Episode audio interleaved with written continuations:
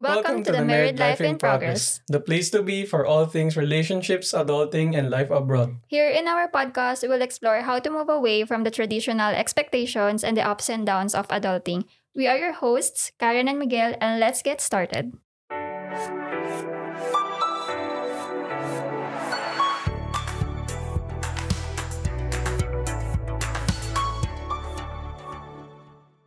Hi everyone and welcome to the Married Life in Progress. Today we're going to share why we bought a land in the Philippines.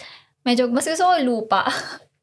Parang awkward pag land. But anyway, we're going to talk about kung bakit babili kami ng lupa sa Philippines and we will be making this a series so we can talk deeper about buying a land in the Philippines especially as an OFW. Kasi common misconception din. I mean, kahit kami, mali rin kami ng understanding na the process will be difficult kasi nasa abroad kami but we're going to share it in one of our upcoming episodes. But for now, let's talk about buying a land in the Philippines and why, what made us buy in the first place.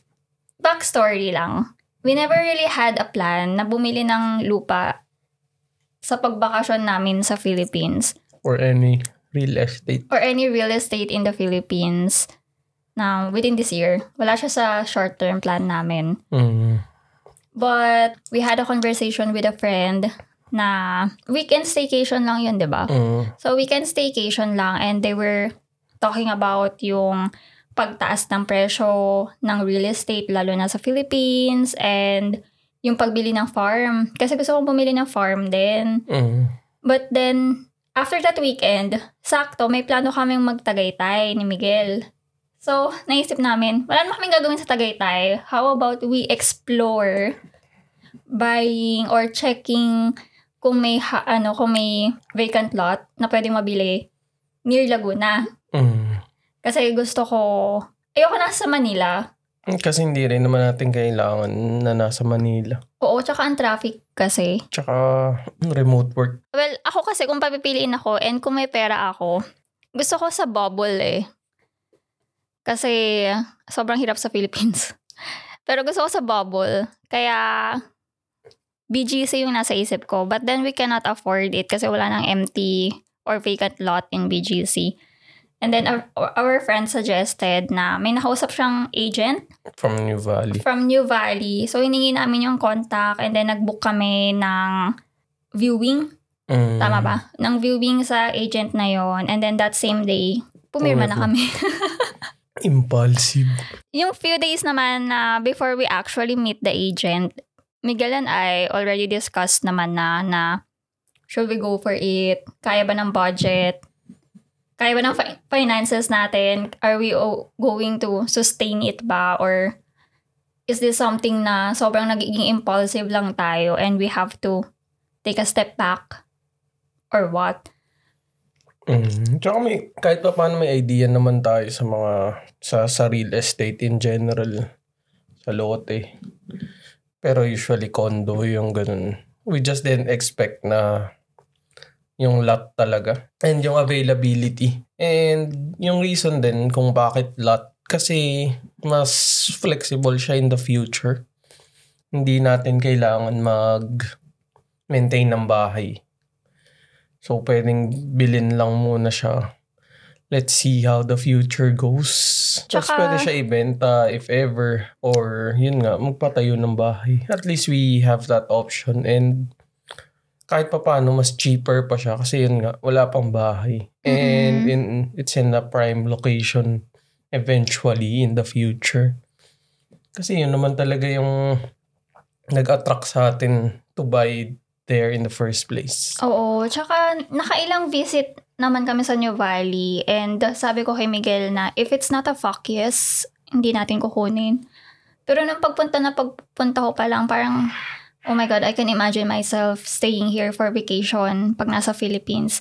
And one major thing na nag-trigger sa amin kung bakit nagkaroon kami ng idea na, okay, let's buy land and potentially magpatayo tayo ng bahay because of our living situation in the Philippines na we don't have our own home na pagtitirahan naming dalawa and it's Mm. like mag-asawa kami but we don't live in the same house.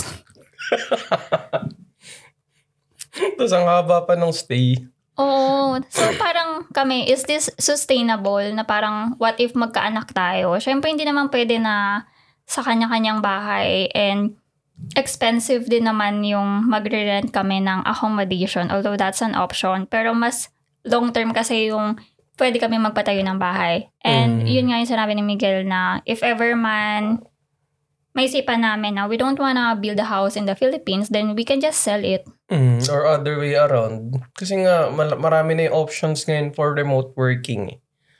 So, at least merong, if ever we want to stay there, may bahay. Kahit three months a year, sulit na kasi yung cost of living, bawini. Oo, magagamit na yung yung investment. And the reason also why we bought a land or a lot in Laguna kasi ano siya eh, gusto ko yung real est ay yung estate living, tama ba? Estate living na ng New Valley eh. Na you don't have to go outside talaga to get what area. you need. Mm. And at the same time, yung mga schools and commercial spaces is not within the subdivision. So, may privacy ka talaga sa bahay. And yun kasi yung nagiging problem sa Philippines na nag-open yung mga subdivision. So, maraming random people lang na labas-pasok sa subdivision mo. And syempre, gusto natin security. Mm. And New Valley can offer that. Tapos, yung mga schools din, magaganda naman yung schools na nakapaligid sa New Valley. So, umabot na rin kami sa point na, okay, kung pagpapaaralan natin yung kids dito, at least may options tayo. Mm. And just recently lang, nag-announce sila na yung landers Nag-open. itatayo sa New Valley, which is katapat ng SNR. Parang only place ba? Oo, only place in the Philippines sila. na magkatapat sila. Tapos, meron din sa New Valley Central, magkakaroon, ay, tama ba New Valley Central? Basta sa central ano, part ng New Valley, magtatayo sila ng sariling sen- an, commercial space so you don't have to go to Solanad Mm. para sa ganun. gitna. Oo. So, Ay, parang, medyo south na pala yun. oo, pero sa South, New Valley South kasi tayo eh. Mm, parang magiging, ano nga yun? Alabang, Oo, Alabang Town Center. mm, wala pang name pero New Valley Town Center. pinap, oh, pinapangalanan na nila na New Valley Town Center. Oo. Yung isa sa mga concern ko din na ni-raise ko sa broker is, if magtatayo kami ng bahay, meron bang facade na kailangan sundin or kailangan copy-paste yung mga bahay, which is pinaka-ayoko. So, nung sinabi naman ng broker na modern contemporary lang yung requirement ni Ayala and basta neutral colors. Mm, which is malawak. Oo. Hindi na siya constrained sa mga mga designs. Kasi sobrang lawak ng modern contemporary. Oo. So, yun, talagang nag-research kami and after buying, as in after pumirma and everything, talagang everyday nagbabasa kami ng information regarding sa lote in general, sa real estate in the Philippines, tapos sinusubaybayan talaga namin yung development sa New Valley. Mm. And I think we made the best choice kasi we don't wanna live near Manila, in Manila or in Metro Manila. Pero, at Pero least we are proximity. close enough. Oo, madali lang siyang i-access kasi... Kasi- Ah, sige, go. Oh, na-try natin mag-drive, di ba? From Makati to New Valley. Oo. Wala pang 45 minutes ba? Oh, kasi Skyway tapos ang baba mo sa SLEX ni. Tapos tatlong exit lang yung dadaanan. Tapos pwede ka pa mag... Ano nga yung isa pang ano? Expressway? Yung bago, hindi ko na maalala. Basta S-Lex Skyway. Tapos may isa pa eh. Yung, yung bago. Oh my God, I forgot na din. Mm, Basta yan, may expressway pa ulit na ang labas is yung medical, yung Qualimed. Ay, Oo. yun nga ba yun? Basta malapit dun. Basta Oo, parang 5 minutes entrance na drive to ng- New Valley. Entrance na nung sa New Valley. Mm-mm. So, mabilis na lang siya talaga. Ah, tapos yun pa pala na kaya nagustuhan ko rin yung New Valley kasi merong hospital within the estate which is yung Qualimed nga. Mm, Medyo. Medyo concern ko lang kasi walang St. Luke's pero Mm. sabi naman meron naman daw malapit which is yung Asian Hospital and if kailangan ng emergency kaya daw ng helicopter. Mm. Kaya medyo okay-okay lang. Kasi although yung hospital na ginagamit namin sa Philippines, hindi naman ganun ka St. Luke's level. Pero syempre, di ba, pwede na mangarap. Mm, tsaka pipili ka na lang din ng area. Hindi yung okay. Yung schools, yung commercial areas, yung hospitals. Yun naman talaga yung mga consideration. Kaya nga, ang bilis din, ang bilis lang din ma-sold out nung ano eh, nung mga subdivision. Kahit mga lote pa lang. And yung sa atin nga, pre-selling pa lang na lote. Which is, ngayon ko lang na-experience pre-selling na lote. na Ayala, na nag-offer si Ayala. Oh, tsaka, di ba usually yung sa pre-selling, either bahay, condo. Hindi Oo. yung lote mismo. Ang weird kasi na hindi pa ready yung mismong lote. Pero yun nga, inaayos din kasi yung subdivision pa. And hindi hindi pa nga accessible yung lot mismo.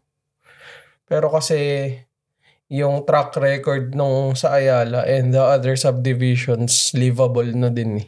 Nag-price increase na rin sila this year and then mag-hike ulit next year. So I think doon pa lang feeling ko win-win situation na siya. At least by the time na ma-turn over sa atin yung lupa, then we still have time to decide kung magtatayo tayo ng bahay or not. And it's not like may time limit kami kasi sa amin naman yung lupa. Mm. Wala namang ini-impose na kailangan magtayo na rin agad. Oo. And medyo budol tong broker namin. Kasi bigla siyang nag-chat na available yung... Kasi naghanap ako ng corner lot. Tapos, initially, ang offer niya is yung lot lang na malapit sa gate. Tapos, tapos parang nagtanong ako na meron bang bigger cut na corner lot. Then apparently, kaka-open lang that same, ta- same day or same time na nag-message ako. So, corner lot yung nakuha namin. And then, few days later, nag-chat sa akin na nag-open daw yung lot sa tabi namin. Sa tabi ng corner. Oo, so parang we dropped everything, compute again. Ano, kaya ba natin? Tsaka kung sulit. Oo. So, ayun, nakuha naman namin. And dalawang magkatabing lupa yung nakuha namin in New Valley, which is very grateful kami. Kasi yun yung opportunity na feeling ko hindi namin kayang palipasin. Especially yung pag-develop now. Kasi sobrang active na rin eh. Tapos ang dami na rin nag-open. And yun nga, ang bilis din maubos. Hindi naman siya FOMO. Pero kasi nakita, nakita na rin natin yung worth. Oo, sa experience ng tita mo, kasi yung tita ni Miguel may lot din sa New Valley and nabili nila ng pre-selling din ata or nung bago-bago pa lang yung New Valley and a few years later, nag-double na Mm, or nag 50% more. Double. Double ba? Double. So, nag-double na yung lupa. Kaya, Mm. parang either way talaga naisip namin na hindi kami talo, na we can always sell pag hindi naman na natin gustong i-continue yung lupa. Mm, kahit mas mababa yung. No? Anong kahit mas mababa? Mababa yung secondary market. Oo, kahit mas mababa yun sa secondary market, kikita pa rin kami te- technically. Mm. Pero yun nga, hindi, hindi siya ganun ka-liquid. And kinompute naman natin, hindi naman sagad-sagad talaga. I mean, may options pa rin. Pero maganda kasi talagang opportunity. And okay na din kasi yung alam mong may place and exciting na bumalik-balik sa Pinas. Oo, yung tipong sabi ko kay Miguel, sobrang na-excite ako mag-work harder para lang ma-reach namin yung makapagpatayo kami ng bahay sa Philippines. Kasi papagamit ko yung bahay kila mami para magamit magamit lang. And kasi di ba mas mabilis maluma pagka walang tao. So sila mami yung gagamit ng bahay. And sobrang na-inspire akong mag-work na tipong naghanap na ako ng courses para sa isa kong shop na para kumita. Tapos, sa dami ko ng side hustle na, well, yung streams of income talagang pinipilit ko na mag-increase siya. And thankfully naman, nagkakaroon ako ng consistent extra income. Kaya yun, I think inspiration din siya. And sinabi ko rin kay Miguel na kaysa mapunta sa luho ko, yung expenses, ay yung finances ko, might as well invest it in something better. Mm. Land banking. Yeah. Isa natin napanood.